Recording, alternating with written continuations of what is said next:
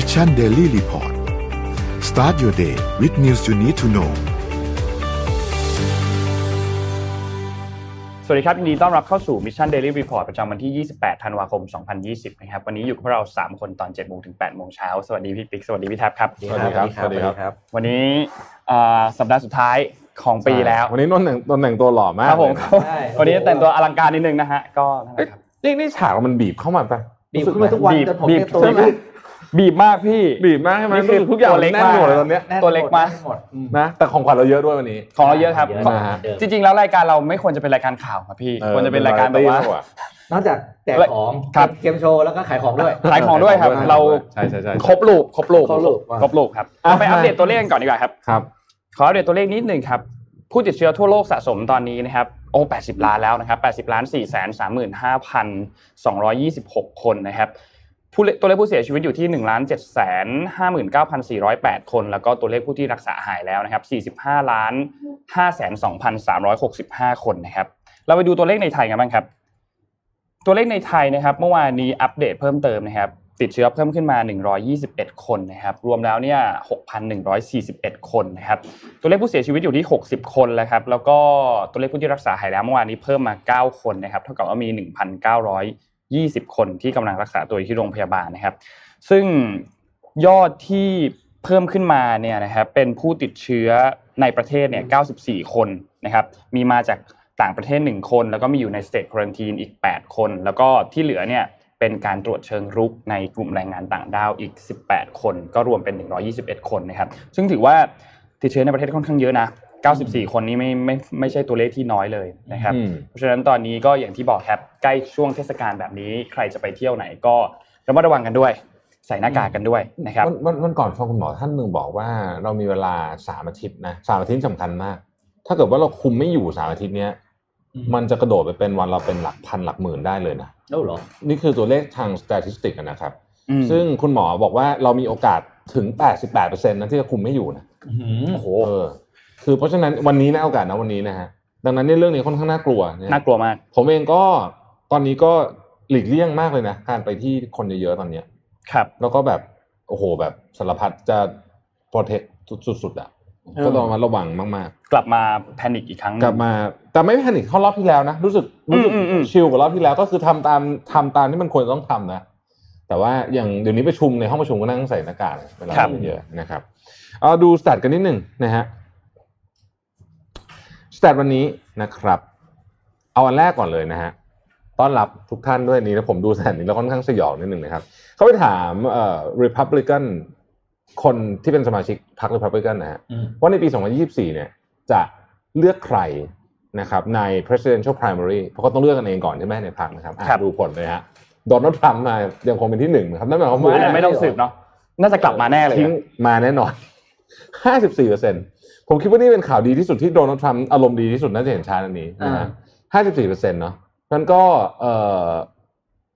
ได้เจอกันอีกแน่นะฮะดูแล้วนะครับคือแบบว่าเอ๊ะพรรคเขาไม่เห็นตัวเลือกทรัมป์ 2.0 มาแน่นะครับแต่อันต่อไปนะครับอันนี้ให้ดูว่าคนอเมริกันจะเอา stimulus check ซึ่งยังมีปัญหาอยู่ตอนนี้เนี่ยนะฮะไปทำอะไรคือตอนนี้ stimulus check เล่าเร็วๆเดี๋ยวจะลงดีเทลให้ฟังในข่าวว่าตอนนี้เนี่ยโดนัลด์ทรัมป์ยังไม่ยอมเซ็นนะฮะแล้วก็พอยังไม่ยอมเซ็นมันเกิดอะไรขึ้นมาคนที่เคยได้ benefit ของการว่างงานนะครับ14ล้านคนตอนนี้ไม่ได้เพราะว่าไม่เซ็นหมดอายุเมื่อวานนะครับวันนี้เรื่องใหญ่มากนะฮะภาพถัดไปครับใน YouTube ฮะใครดูนักดนตรีคนไหนที่มีคนดูเยอะที่สุดนะครับวงดนตรีคนไหนนะครับ B.T.S. ซึ่งคงเป็นที่1นะฮะครับแล้วก็ตามมาด้วย Bad Bunny แล้วก็ไล่มาด้วยแบบ Blackpink นะครับซึ่งจะเห็นว่า K-Pop เนี่ยโอ้โหแซงแบบคือคุณคิดว่าแบบอย่างEd Sheeran อย่างเงี้ยนะฮะอยู่ล่างสุดเลยนะฮะล่างสุดนะ Ed Sheeran อยู่ล่างสุด Ed Sheeran อยู่ล่างสุดเลยนะหรือแม้แต่ Justin Bieber เนี่ยที่แบบก็น่าจะแฟนๆเยอะพอสมควรเนี่ยนะครับก็อยู่ล่างสุดเลยพลังของ K-pop นี่สุดๆจริงๆนะครับให้ดูครับอัลบั้มของ B.T.S. นะฮะภาพถัดไปนะฮะนี่คือพลังของ K-pop นะฮะคือผมต้องเล่าอย่างนี้ก่อนว่า physical sale sizing ขนาดนี้เนี่ยนะฮะโอ้โหอีกปีเยอะมากคือ5ล้านอัลบั้มผู้สมัยก่อนไม่เยอะเนาะสมัยก่อนยุคสัก20-30ปีที่แล้วเนี่ย5อัลบั้มไม่เยอะแต่ตอนนี้ครับ5ล้านอัลบั้มฟิสิคอลนะเยอะมากโอ้เยอะมากคือเอางี้เคยซื้อมั้ย physical music อ่ะมันไม่ได้ซื้อมา5ปี10ปีใช่มั้ยแผ่นซีดีแผ่นสุดท้ายที่ซื้อจำไม่ได้เลยนะครับอันนี้ให้ดูว่า top earner ของ YouTube ปี2020ตัวเลขออกมาแล้วนะครับเขาได้กันเท่าไหร่นะฮะน้อง Ryan Kaji อ่ะที่7เด็ก7ขวบนะฮะ$30 ล้านนะโอ้โหเราทำอะไรกันอยู่วะโดนครับพี่เป็นไงฮะงงเลยเยอะมากนะครับอ้าวอันนี้ให้ดูครับ Bitcoin นะฮะก่อนวันนี้รู้ไหมวันที่16อ่ะ16 December เองนะเมื่อไม่กี่วันที่ผ่านมาเนี่ยอยู่ 21,000 นะครับวันนี้ 26,000 เหรียญนะถ้าคุณซื้อ Bitcoin เมื่อต้นปีเนี่ยคุณจะซื้อ Bitcoin ที่มันถ้าผมจะไม่ผิดอาจจะ 5,000 บาทเป็นบาทนะสมมุติเป็นบาทอาจจะประมาณ 7-8 หมื่นอะไรอย่างเงี้ยมั้งนะตอนนี้ 800,000 เมื่อวานเพิ่งคุยกับคุณท็อปใช่มั้ยคุณท็อปบิตครับอ่ะนะครับตอนนี้ก็มีคน200นะฮะ200คนแล้วเหรอครั้งที่แล้วผมเจอเขาเนี่ยคนเขาจะเป็นหลัก10อ่ะตอนนี้คน200นะครับเพราะว่ามันมาจริงๆอ่ะมันมาจริงนะฮะก็อันนี้เป็นกระโดดลงไปตอนนี้เป็นไงเนี่ยเสียวมั้ยคือเวลามันเป็นข่าวแล้วไม่ควรตอนนี้มันเป็นข่าวหลักการนะผมคิดอย่างงี้นะเพราะมันเป็นข่าวแย่ๆใครไม่มีใครซื้อนั่นน่ะขนาดคนซื้อไว้นะฮะตอนนี้ที่ทุกคนพูดกันหมดแล้วเนี่ยอย่างเช่นตอนนี้คุณกล้าเข้า Tesla มั้ยพี่ปีกล้าเข้ามั้ย Tesla อย่างเงี้ยหุ้นไทยตอนนี้ก็มีอะไรอ่ะเดลต้านี่ก็ดูเดือดไม่แพ้ Tesla เหมือนกันครับนะฮะกราฟนี่มาพอตนี่เป็นแทบจะทับกันเลยนะถ้าจะแบบว่าเอาผมเอาข่าวใหญ่ที่สุดของสุดสัปดาห์ที่ผ่านมาก่อนนะครับคือข่าวสุดสัปดาห์ที่ผ่านมาเนี่ยไม่น่าจะมีข่าวอะไรใหญ่กว่าเรื่องนี้แล้วล่ะนะครับก็คือเรื่องของแจ็คหม่าโอ้โหต้องบอกว่าใช้คำว่างานเข้ายังเบาไปนะฮะเรียกว่าเดี๋ยวเราเล่าส่งเสริมแล้วกันนะกระสุนตกแบบเป็นแรงตลอดงานเข้าจริงๆครับคืออย่างนี้ฮะคือ out of nowhere ต้องใช้คำนี้นะก็มีเหมือนกับคล้ายๆกับเป็นจะเรียกว่าคำสั่งก็ได้นะฮะออกมาจากแบงก์ชาติธนาคารแห่งชาติจีนเนี่ยนะครับว่าAlibaba เนี่ยจำเป็นจะต้องปรับโครงสร้างในการทำธุรกิจนะครับโดยนะฮะให้กลับไปทำที่เริ่มต้นมา Alibaba ขอโทษ Ant Financial นะครับโดยให้กลับไปเริ่มทำสิ่งที่ถนัดก็คือไม่ใช่สิ่งนั้นสิ่งเริ่มต้นมาก็คือไอ้เรื่องอะไรอ่ะpayment ออนไลน์ payment น่ะนะครับซึ่งเป็นธุรกิจใหญ่ที่สุดนะครับเนี่ยให้กลับไปทำแต่ธุรกิจอื่นเช่นให้กู้นะครับasset management บริหารสินทรัพย์นะแล้วก็ขายประกันพวกนี้เนี่ยมีแนวโน้มว่าอาจจะถูกสั่งห้ามหรือถูกแยกบริษัทหรืออะไรแบบนี้นะครับยังไม่ชัดคือคำสั่งของธนาคารกลางเนี่ยยังไม่ชัดแต่ว่าผมใช้คำนี้ Bloomberg เขียนว่า understand the necessity of overhauling its business นี่คือสิ่งที่เป็น message ออกมานะครับหมายความว่าคือต้องปรับปรุงธุรกิจนะฮะทำไมต้องปรับปรุงนะครับแบงก์ชาติของจีนเนี่ยให้3เหตุผลนะครับ1 corporate governance เนี่ยสับพาก็คือการเขาเรียกว่าอะไรธรรมาภิบาลต่ำกว่ามาตรฐานนะฮะโอ้นี่คือข้อ1ก็อ้วกแล้วนะข้อ2นะครับมีแนวโน้มจะฝ่าฝืนกฎของธนาคารกลางจีน regulator นะครับแล้วข้อที่3เนี่ยใช้คำว่า regulatory arbitrage แปลว่าการคือถ้าแปลเป็นภาษาไทยก็คือการหาผลประโยชน์จากการmanipulate ตัวกฎอ่ะอะไรแบบนี้นะฮะแล้วก็บอกว่าสิ่งที่Ant Financial ต้องทำเนี่ย1ต้องตั้งทีมขึ้นมาเพื่อให้ทำตามคำสั่งของ regulator ในที่นี้ก็คือแบงก์ชาติอันที่2นะครับต้องให้บริการธุรกิจต่อไปนะครับอันที่3ต้องไม่ขึ้นราคานะครับแล้วอันที่4ต้องเพิ่มเขาใช้คำว่าการควบคุมความเสี่ยงนะฮะทีนี้ Bloomberg ตีออกมาเป็น3 scenario ผมให้ดูรูปนี้ก่อนนะครับ T8 นี่คือโครงสร้างของธุรกิจของ Ant Financial นะครับมีด้วยกันทั้งหมด4อันนะฮะอันที่ใหญ่ที่สุดคือ online payment มูลค่าปีนึงเนี่ยประมาณสัก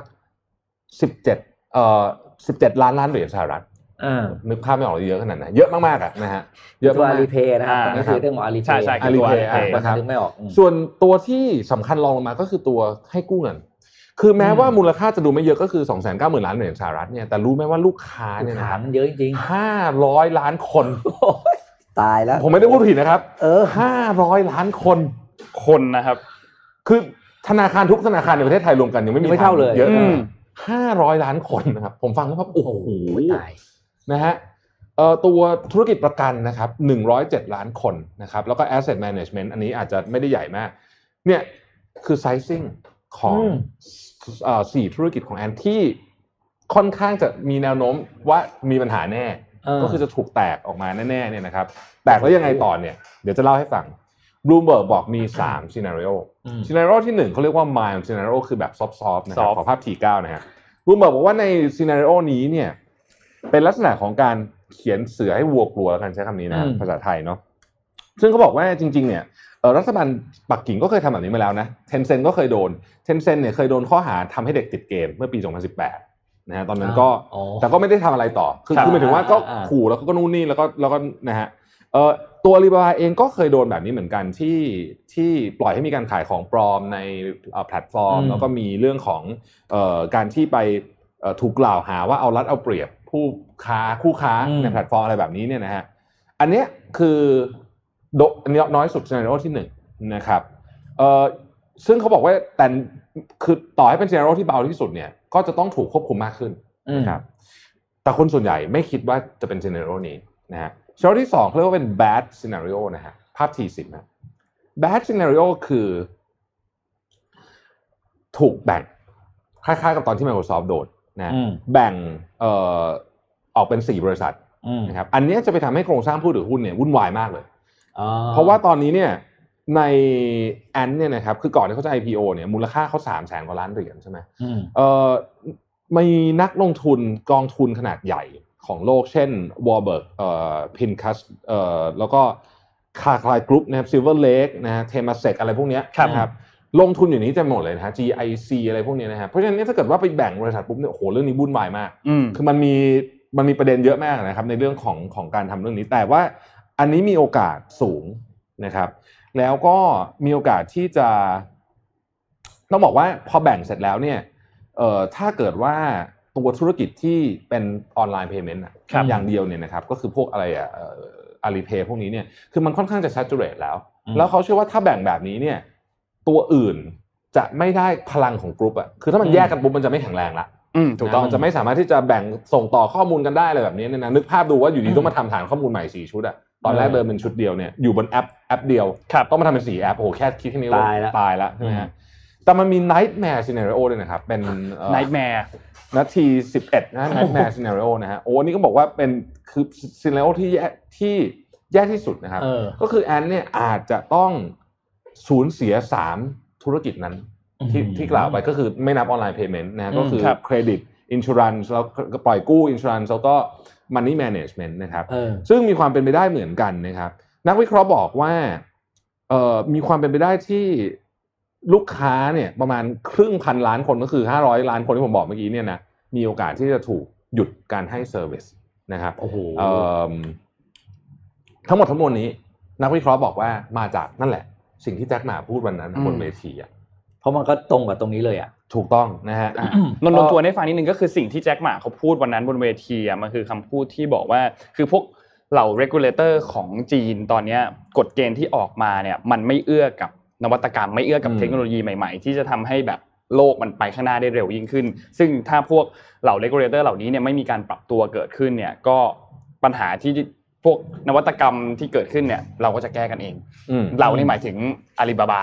และประชาชนจะแก้กันเองซึ่งไอตัวแต่ละอันที่พี่แท็บพูดมาทั้ง4ตัวเนี้ยออนไลน์เพย์เมนต์เนี่ยเรารู้อยู่แล้วยอดมันอันนั้นมันไม่เป็นไรยอดธุรกรรมเนี่ยมันเยอะมากอยู่แล้วต่อปี17ล้านล้านใช่มั้ยครับแต่ว่าพวกการออกเงินกู้เนี่ยมันสำคัญมากนะเพราะว่าในจีนเนี่ยจริงๆแล้วเนี่ยต้องบอกว่าจำนวนของประชากรที่ไม่สามารถเข้าถึงแหล่งเงินกู้ได้เนี่ยมีเยอะนะครับแล้วก็ไอตัวเนี้ยที่เป็นการให้กู้เงินเนี่ยมันค่อนข้างที่จะเข้ามาตอบโจทย์ตรงนี้ได้ค่อนข้างดีอย่างที่บอกว่าจำนวนผู้ใช้เท่าไหร่นะครับ500ล้านคน500ล้านเยอะมากเยอะมากใจเลยอ่ะมันเยอะมากนะโอ้โหเอาคือมันมองในได้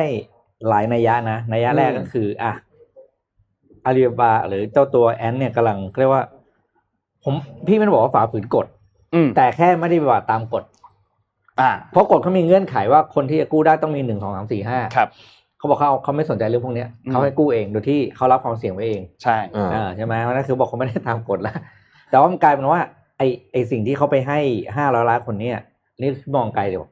ว่าถ้าแท็กหมาถึงขั้นตั้งพรรคการเมืองเนี่ยเสียวว่าชนะได้เลยนะเป็นไปได้ ฐานเสียง500แล้วคุณแบบเหมือนเขาเป็นคนที่ให้โอกาสอะไรอย่างเงี้ยคนนี้คือความสั่นคลอนมันมีหลายนัยยะที่พี่พูดใช่มันมีนัยยะทางอำนาจด้วยมันเป็นเหมือนการท้าทายรัฐบาลด้วยนะใช่แล้วก็นักวิเคราะห์เนี่ยเขาบอกว่ารัฐบาลจีนเนี่ยถ้าทำเอา worst case เนี่ยนะต้องยอมกลืนเลือดเลยนะเพราะมันทำให้เศรษฐกิจจีนเนี่ยชะลอเลยนะใช่ชะลอเลยนะคือมันใหญ่ขนาดนั้นนะครับผมให้ดูนะครับว่าขอภาพ T7 นะฮะมันจะไปกระทบกับบริษัทต่างๆอีกมากมาย3บริษัทเนี้ย Tencent Alibaba Ant เนี่ยนะฮะและ Alibaba กับ Ant คู่นี้ซึ่งถ้าโดนเนี่ยก็โดนคู่แน่ๆเนี่ยครับคุณดูดิครับว่ามันเขาลงทุนในอะไรบ้างฮะเลยมันต้องอันแรกอ่ะคือสตาร์ทอัพใหญ่ๆทั้งหมดในจีนน่ะเหมยถวนไอ้พินเดาๆไอ้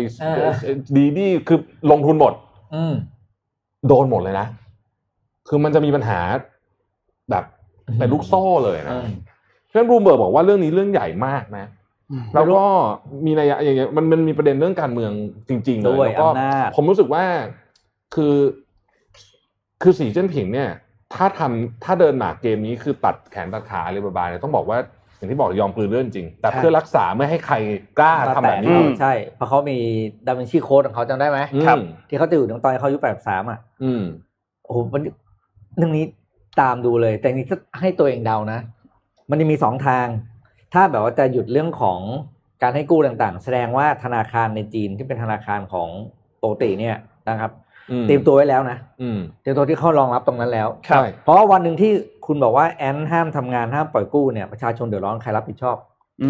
แปลว่ารัฐบาลต้องเตรียมไว้แล้วว่าเฮ้ยถ้ายุบแอนไปหรือห้ามตรงนั้นไปเนี่ยมีบริการแบบเดียวกันแต่เข้าไปหาธนาคารปกติได้ครับซึ่งอันนี้โอ้โหถ้าทำได้จริงๆแถวว่าเก่งมากนะคือเขาเรียกว่าซุ่มทำจนนั้นแบบโดยที่แจ็คหมาไม่รู้ตัวเลยอ่ะผมคิดว่าทำได้แล้วผมคิดว่าเขาเตรียมไว้อย่างที่พี่บอกแล้วในบลูมเบิร์กเขาก็เขียนว่าคิดว่าเตรียมไว้แล้วเหมือนกันธนาคารกลางจะเข้าธนาคารจะเข้ามา step in traditional bank นี่แหละครับโอ้โหคือแบบเก่งมากเตรียมแบบใช่คือโดนเตะตัดขาครับโอ้แบบนี่เรื่องใหญ่มากนะเดี๋ยวต้องตามเลยนะเรื่องนี้เพราะว่ามันเป็นไรบอกแจ็คหมามาให้บ้านเราก็ได้บ้านเรากู้ยากอ่ะท่านผู้ฟังท่านผู้ชมคิดไงลองพิมพ์มานิดนึงนะฮะลองพิมพ์มานิดนึงแจกของเลยดีกว่าผมว่าเราแจกไปเรื่อยเลยดีไหมคนนี้ของแจกเราเยอะมากไม่มีทางเยอะจริงครับขายของครับเฮ้ยลองใช้แล้วดีมากสีหมึกสีสวยมากอ่ะน้องจัดการขายของอันนี้หรอใช่ปากกาเราไหมหมดหรือยังอ่ะยังไม่หมดปากกาไม่หมดนะครับโอเคอันนี้ก่อนอันนี้ไม่ได้แจกใช่ไหมไม่ได้แจกอันนี้ขายเฉยๆเริ่มจากขายก่อนแล้วกันนะครับก่อนจะแจกก็เข้าไปในเว็บดูกันเองเลยเข้าไปในเว็บนะครับเว็บไซต์มิชชั่นทูเดอะมูนนะครับเข้าไปได้ก็จะมีขายตัวนี่นะครับปากกาลามีแพลนเนอร์หมดแล้วปากกายังเหลืออยู่นะครับมีสกรีนไม่รู้เห็นไหมตรงนี้เห็นคอมเมนต์กันหน่อยว่าคิดไงกับเรื่องแอนแล้วเดี๋ยวแจกเนี่ยแจกไฮป์แจก1948แจกไฮป์กับ1948ก่อนแล้วกันแจกไฮป์กับ1948ไฮป์เนี่ยมี3รางวัลนะครับแล้วก็1948เนี่ยมี4กล่องรวมแล้วเนี่ยก็7รางวัลนะครับยังไงคิดยังไงเกี่ยวกับเรื่องของ Ant Financial คิดยังไงที่มีประเด็นกับรัฐบาลจีนนะครับคือถ้าเป็นรัฐบาลประเทศอื่นผมไม่แน่ใจกล้าทำขนาดนี้ป่ะนะเนาะเพราะว่ามันก็โหมันกระทบคนเยอะมากนะแล้วตอนนี้โดนสอบเรื่องผูกขาดด้วยนะ Antitrust ด้วยนะอาลีบาบาเนี่ยมันโดนเรื่องการเข้าจริงถ้ามันมาจากเรื่องนั้นเรื่องเดียวซึ่งมันไม่คงไม่ใช่เรื่องเดียวหรอกมันคงสับสนแต่ว่าอันนั้นจะเป็นฟางเส้นสุดท้ายครับโอ้โหมันเขาต้องกลับไปย้อนคิดถึงวันนั้นจริงๆนะพูดอะไรไปวะอะไรใช่ใช่วะทุกวันนั้นท้องเสียเลยดีกว่านะท้องเสียอยู่บ้านเลยดีกว่าโอ้ยังอยู่ที่จีนครับนนพาไปดูอันนี้นิดนึงพอดีว่ามีข้อมูลอันนึงจาก CNBC ครับคือ CNBC เนี่ยเขาไปเอาข้อมูลจากศูนย์วิจัยเศรษฐศาสตร์และธุรกิจหรือว่า CEBR นะครับเขามีการคาดการณ์เศรษฐกิจทั่วโลกกันครับว่าเศรษฐกิจของจีนเนี่ยในปี2571ก็คืออีกประมาณ 5-6 ปีเนี่ยนะครับจะแซงหน้าสหรัฐครับเศรษฐกิจจะแซงหน้าสหรัฐในอีกไม่กี่ปีอันนี้เขาบอกว่าในอีก8ปีข้างหน้าเนี่ยนะครับซึ่งโอเคมันอาจจะดูไม่ใช่เรื่องแปลกประหลาดเท่าไหร่นะครับแต่ว่าก่อนหน้านี้เนี่ยเขาเคยมีการประเมินกันก่อนหน้านี้อีกนะว่าเศรษฐกิจของจีนจะแซงหน้าสหรัฐเร็วกว่าที่ประเมินไว้5ปีนั่นหมายความว่าตัวเลข8ปีอันเนี้ยมีความเป็นไปได้ว่าในช่วง 3-8 ปีเนี้ยอาจจะแซงสหรัฐแล้วนะครับอย่างที่บอกครับว่าวิกฤตโควิดรอบนี้เนี่ยจีนเนี่ยรับมือได้ค่อนข้างดีนะตอนนี้นะในช่วงเวลาตอนนี้รับมือได้ค่อนข้างดีแล้วถือว่าบริหารได้ดีแล้วแต่ว่าสหรัฐตอนนี้เนี่ยยังเจอวิกฤตหนักมากๆอยู่เราเห็นเคสนึงที่เกิดขึ้นมาแล้วก็คือตัวเชื้อกลายพันธุ์ที่มาจากอังกฤษตอนนี้เนี่ยมีข่าวว่า แพร่ไปที่แคนาดาแล้วแพร่ไปที่สหรัฐแล้วเหมือนกันนะครับซึ่งต้องบอกว่าเศรษฐกิจอันดับหนึ่งของโลกเนี่ยก็คือสหรัฐเนี่ยมีสัดส่วนของเศรษฐกิจโลกเนี่ยประมาณ 24% นะครับซึ่งในตอนนี้เนี่ยจีนเนี่ยมีประมาณแค่ 15% เท่านั้นเองนะครับแต่ว่าหลังจากที่โควิดผ่านไปแล้วเนี่ยจีนเนี่ยเป็นบวกอยู่ประมาณ 2% แต่สหรัฐเนี่ยติดลบมา 5% เพราะฉะนั้นในช่วงหลังจากนี้เนี่ย5ปีต่อจากนี้เนี่ยเขาคาดการณ์ว่าเศรษฐกิจจีนเนี่ยน่าจะมีอัตราเติบโตอยู่ที่ประมาณ 5.7% ต่อปีแล้วก็จะค่อยๆลดลงหลังจากนั้นนะครับซึ่งทางตัวเลขของสหรัฐเนี่ยเรายังไม่แน่ใจนะว่ามันจะฟื้นมาอีกเมื่อไหร่เพราะเคสการระบาดในอเมริกาตอนนี้ก็ยังไม่จบคือมันจะมึนสุดเลยถ้าอะไรรู้ไหมครับถ้าไอ้วัคซีนเนี่ยดันจัดการกับไอ้ที่กลายพันธุ์ไม่ได้นะเรื่องใหญ่โอ้โหนี่เรื่องใหญ่ไปอีกนี่จะงานเข้ารอบแบบใหญ่เลยเนี่ยนะโอ้กลุ่มคือเรื่องโควิดนี่ยังไม่จบนะฮะยังไม่จบนะคือยังอีกยาวนะแม้แต่ในยุโรปเองซึ่งมันก็เร่งฉีดวัคซีนมากเนี่ยนะครับก็ยังอีกยาวเพราะฉะนั้นรอดูครับว่าจีนจะแซงอเมริกาได้จริงๆหรือเปล่าแต่ว่าดูจากแนวโน้มตอนนี้แล้วเนี่ยมีความเป็นไปได้ค่อนข้างสูงเลยโอ้ครับอ้าวสัปดาห์ที่ผ่านมาเอาพี่ปิ๊กเอาสักหนึ่งข่าวก่อนไหมฮะจะบอกว่าปีนี้อย่างที่รู้ว่ามันจะสิ้นปีแล้วนะครับโอ้ยขอโทษว่ามีการรวบรวมข้อมูลท็อป10อะไรต่างๆเอาท็อป10หลายๆมาดูก่อนปีนี้รู้ว่ารีเทลในสหรัฐอเมริกาเนี่ยชอบอะไรแบบนี้มากเลยเวลาจบสิ้นปีมันจะมีท็อป10อันนั้นปิดนี่อะไรอย่างเงี้ยนะอันนี้สรุปท็อป10ร้ายๆ CNBC สรุปมาให้ฟังครับว่ารีเทลเลอร์10รายใหญ่สุดที่ไฟล์ Chapter 11ไปเนี่ยมีใครบ้างและมูลค่าเท่าไหร่ดูแล้วจะตกใจนะฟังแล้วจะช็อกอ่ะนะครับอันดับ1นะครับอันนี้หายฟังเพราะไม่มีรูปมันเยอะอันดับ1คือไม่มีใครชนะคนนี้ได้หรอกครับ JC Penney JC Penney เนี่ยวันที่ไฟล์bankruptcy เนี่ยนะครับมูลค่าคือ 5,000 ล้านเหรียญแต่มีหนี้สินอยู่ 10,000 ล้านเหรียญนะครับสาขา8จำนวนสาขาปะอยู่ที่846สาขานะครับอันดับ2นี่แบนมาคัสนี่แบนมาคัสเนี่ยเป็นท่าที่ผมชอบมากนะ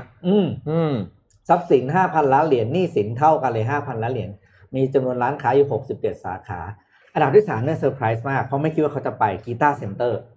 คือร้านขายกีตาร์ร้านขายเครื่องดนตรีที่ใหญ่สุดของสหรัฐอเมริกานะครับทรัพย์สินอยู่ที่ 1,000 ล้านเหรียญเท่ากับหนี้สินนะครับมีประมาณ300สาขาผมเคยอ่านเคสนี้ที่ปีผมคิดว่ามันจริงมากก็อย่างที่เคยเล่าให้ฟังในข่าวไม่แน่ใจว่ายุคก่อนหน้านี้เพลงที่มันดังๆอ่ะมันคือวงล็อกใช่เพราะฉะนั้นคนก็อยากเล่นกีตาร์ไงใช่ใช่มั้ยเด็กวัยรุ่นอะไรเนี่ยก็อยากเล่นกีตาร์แต่ยุคนี้มันแต่งเพลงด้วย iPadมันไม่ได้เป็นเพลงแบบเล่นกีตาร์เป็นอีกแบบแล้วอ่ะใช่มั้ยเป็นบีทมันก็เลยเมโลดี้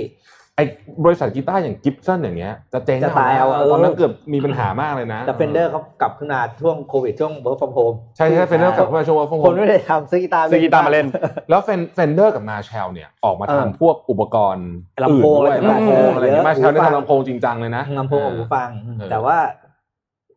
หลายรายอย่างเช่นกิฟสันเนี่ยไม่ทำเลยกิฟสันเขาแบบคลาสสิกไงเขาคลาสสิก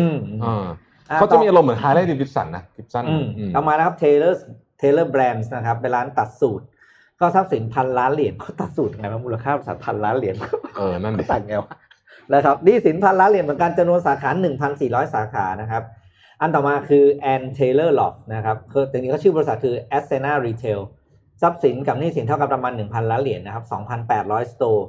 อันต่อมา GNC ร้านยานะครับ GNC เนี่ยวิตามินยาวิตามินนะครับนี่เป็นหลักต้องบอกวิตามินอาหารเสริมเป็นหลักก็ทรัพย์สินประมาณ 1,000 ล้านเหรียญเหมือนกัน 2,633 สโตร์โอ้โหมีเยอะแยะเฮ้ยแต่มันเยอะจริงเยอะว่าอีกมันมีทุกที่เลยเดินไปไหนก็เจอต่อมาคือ J Crew นะครับ J Crew ก็ประมาณอย่างกัน 1,000 ล้านเหรียญนะครับแล้วก็491สโตร์ต่อมา Brooks Brother นะครับร้านเสื้อผ้าเหมือนกันพี่ไปคิดว่า J Crew กับ Brooks Brother นี่มันเป็นพอสไตล์ป่ะสไตล์เจคูนี่สไตล์แน่นอนใช่ไหมมันเจคูกับบรูเซอร์มันก็แนวเดียวกันคือถ้าไปคู่ก็ถูกแล้วใช่ไหมแล้วก็ไม่สงสัยด้วยถ้าทำไม Banana Republic ถึงไปด้วยเพราะเขา Banana Republic ไปไหมไปด้วยเหรอไปก่อนแล้วไงไปก่อนแล้วบรูเซอร์นะครับก็500ล้านนะครับ244สโตร์สตีนมาร์ทนะครับอันนี้ร้านขายของใช้ก็ประมาณ500ล้านเหรียญ280สโตร์ P1 Import อันนี้ก็เซอร์ไพรส์เหมือนกันเพราะว่ามาขายของทุกๆติ๊กเต็มหมดเลยอ่ะของน่ารักแล้วเข้าไปก็ได้เสียเงินอ่ะนะก็400ล้านเหรียญนะ991สโตร์นะครับนี่คือท็อป10 retailer ที่ลงที่ bankruptcy ปีนี้ ไม่กล้ารวมตัวเลขเลยอ่ะน่าจะประมาณถ้าประมาณ 4,000 5,000 กว่าสโตร์ครับเพราะ GNC คนเดียวก็เยอะแล้วก็นับเป็นหัวปีหน้าจะมีใครตามเมกหรือเปล่านะครับแต่ว่าก็เอาใจช่วยว่าขอทุกอย่างดีขึ้นอ่ะครับมีข่าวหนึ่งที่สหรัฐนะครับเช้าวันคริสต์มาสนี่ก็เป็นข่าวค่อนข้างใหญ่เหมือนกันที่ Nashville เมืองที่ผมเรียนเองเพราะฉะนั้นตรงนี้นี่ผมคุ้นมากๆเลยนะฮะคือเห็นรูปแล้วก็แบบนึกออกเลยว่ามันคือตรงไหนนะฮะขอภาพ T2 ถึง T6 นิดนึงนะครับคือเกิดระเบิดขึ้นนะฮะซึ่งระเบิดนี่ก็อยู่ในรถที่เป็นรถบ้านนะรถบ้านเนี่ยก่อนมันระเบิดมันมีเสียงเตือนด้วยนะบอกว่าประมาณทำนองว่าแบบอีก15นาทีจะระเบิดนะอะไรแบบเนี้ยประมาณนั้นนะครับแล้วก็คนก็เขาดาวเป็นแบบมีเพลงด้วยนะฮะโอ้โหนะเป็นเสียงผู้หญิงเขาตั้งใจสุดๆแล้วก็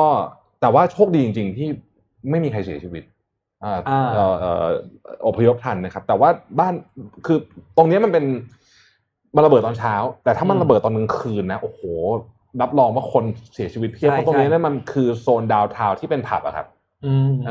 เวลาไปแบบไปผับไปอะไรอย่างเงี้ยก็จะมาตรงนี้กันแล้วก็เป็นที่ที่นักท่องเที่ยวต้องมานะเป็นโซนดาวน์ทาวน์เลยถนน2คือผมนึกภาพออกเลยว่าจากอพาร์ตเมนต์ผมมาไงเนี่ยคือแบบนึกตามได้เลยเห็นภาพตามได้เลยนะกลับไปภาพเมื่อกี้นิดนึงภาพก่อนนั้นเนี่ยโอ้โหนี่หนักนี่มันเหมือนเมนสตรีทเลยนะใหญ่ใช่ๆนี่คือถนนหลักเลยครับก็คือพวกร้านผับบาร์ร้านอาหารอะไรอย่างเงี้ยอยู่ที่นี่ร้านอาหารดังๆที่ของเมืองเนี่ยที่คนต้องมาเลยเนี่ยก็อยู่ถนนนี้แต่มันเป็นระเบิดตอนเช้าเพราะฉะนั้นเนี่ยสิ่งที่ตอนนี้เขาบอกว่านิวยอร์กไทมส์นะให้ข้อมูลนะครับบอกว่าตอนนี้มีเจ้าหน้าที่ FBI เนี่ย250คนนะกำลังทำคดีนี้อยู่เหตุผลที่ต้องใช้คนเยอะขนาดนี้เพราะว่า FBI ตอนนี้กลัวว่ามันจะเป็นจุดเริ่มต้นเท่านั้นของอะไรที่ใหญ่กว่านี้เยอะนะฮะเพราะเห็นเลยว่าครั้งนี้เนี่ยคนที่ทำเนี่ยเป็นเหมือนแค่คือถ้าจะเอาชีวิตเนี่ยจะไม่ทำได้อยู่แล้วจะไม่ทำแบบนี้แต่ว่ามันอาจจะเป็นจุดเริ่มต้นเป็นจุดประสงค์อื่นหรือเปล่าจุดประสงค์อื่นนะครับซึ่งก็คนเขาก็กลัวกันพอสมควรทีเดียวนะครับบ้านเมืองก็พังแล้วตรงนั้นมันเป็น historic town ด้วยมันเป็นตึกที่สวยๆอ่ะนี่เสียดายเละเลยนะโอเคแล้วขอภาพถนนตรงกลางหน่อยครับที่บอกถนนเมนอะสังเกตนะว่าถ้าไปต่างประเทศเนี่ยนะเราเห็นรูปปั๊บกลัวทำไมถนนเมนภาพที่เป็นที่ภาพเนี้ย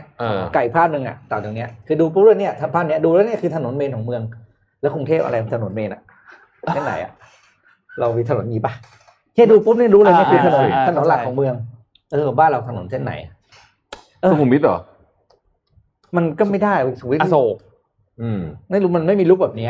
ใช่มันอีกแบบนึงนะอ่ะเราคงต่อไปไปข่าวต่อไป 7:30 กันดีกว่า 7:30 วันนี้นนท์เขาวันนี้เรา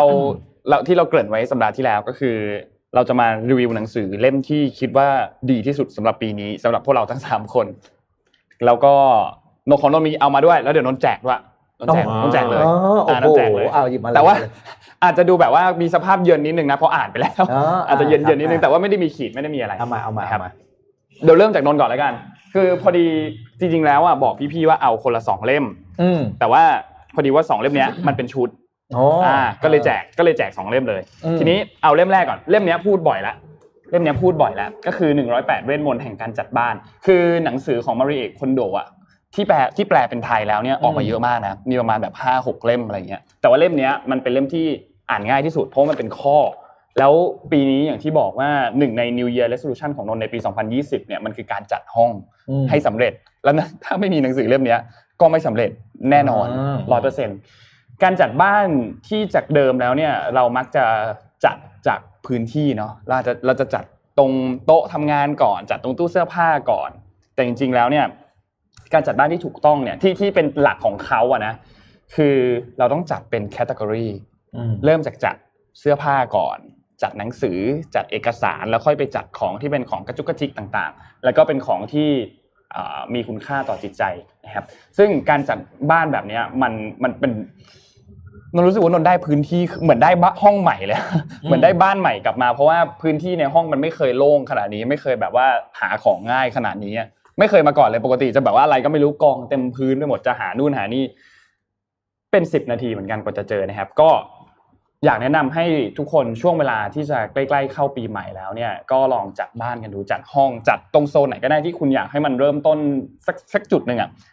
มันจะทำให้ชีวิตคุณดีขึ้นเยอะแล้วมันทำให้อารมณ์ดีขึ้นด้วยนะ เวลาเห็นอะไรที่มันแบบเป็น well organized แล้วมันจัดเป็นระเบียบแล้วเนี่ยนี่คือเล่มหนึ่งนะครับแจกด้วยนะแล้วก็อีก2เล่มคือด้วยความที่ปีนี้เราไม่ได้ไปต่างประเทศเนาะแล้วก็ตอนช่วงแรกๆเราก็ไม่ค่อยได้ไปเที่ยวไหนทีนี้มันมีหนังสือชื่อ Route 13เนี่ยนะครับ2เล่มเลยเป็นพาร์ท1กับพาร์ท2นะครับของชี้ดาบนะครับคือเวลาไปงานหนังสืออ่ะแล้วไปซื้อหนังสือของชี้ดาบเนี่ยมันมักจะเป็นหนังสือเล่มแรกๆเลยที่กลับมาบ้านปุ๊บนนท์อ่านอ่านเป็นเล่มแรกเลยเพราะว่ามันสนุกมากแล้วมันแบบนนท์อ่านรวดเดียวจบตลอดเลยอ่ะคือหนังสือมันก็แบบหนาประมาณนึงประมาณ300หน้าอะไรอย่างเงี้ยนะแต่ว่าอ่านรวดเดียวจบตลอดเลยเพราะมันสนุกมากเรื่องราวของ2เล่มเนี้ยมันคือเรื่องราวที่เขาอ่ะไปขี่มอไซค์ไปกับเพื่อนซึ่งมันก็ไม่ใช่เพื่อนหรอกก็เป็นแบบใครก็ไม่รู้ที่ติดต่อมาทางแบบทางเพจข้างหลังอ่ะว่าแบบไปขี่มอไซค์จากระยะทางเนี่ยมันแบบระยะทางมันพีคมากคือจาก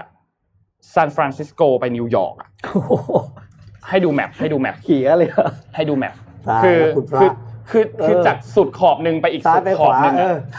คือมันแบบว่า7,000 ไมล์อ่ะครับคือมันไม่ได้จากเขาจากนิวยอร์กไปซานฟรานซิสโกซึ่งสนุกมากแล้วมันมีประสบการณ์อะไรหลายๆอย่างที่มันผ่านตรงเส้นระหว่างนั้นคือแบบเฮ้ยไม่มีที่นอนทำไงดีวะนอนข้างถนนมั้ยหรือไปนอนที่วัดมั้ยไปกางเต็นท์นอนแล้วก็เจอเหตุการณ์นู่นเหตุการณ์นี้มันสนุกมากสนุกแบบเค้าเขียนสนุกมากแล้วมันก็จะมีแบบภาพเหตุการณ์นิดๆหน่อยๆที่เค้าถ่ายมาให้ดูระหว่างแบบที่เค้าไปเที่ยวอะไรเงี้ยแล้วมันก็แบบมันเจ๋งดีอ่ะได้เห็นแบบได้เห็นความลำบากของกฎความหาธรรมของจริงอ่ะนี่คือความหาธรรมมากๆแล้วก็อ่านง่ายมากแล้วก็เป็นช่วงเวลาที่แบบเราไปไหนไม่ได้เนาะเราก็เลยแบบไปดูประสบการณ์ของคนอื่นๆแทนที่เขาไปเที่ยวกันมาก็แจกครับ3เล่มโอ้โห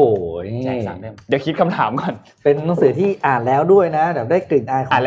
ได้กลิ่นอายของอาจารย์นนท์กลับบ้านไปด้วยอ่านแล้วมันที่ตรงนี้ของพี่บ้างนะครับก่อนนี้ไปของครับ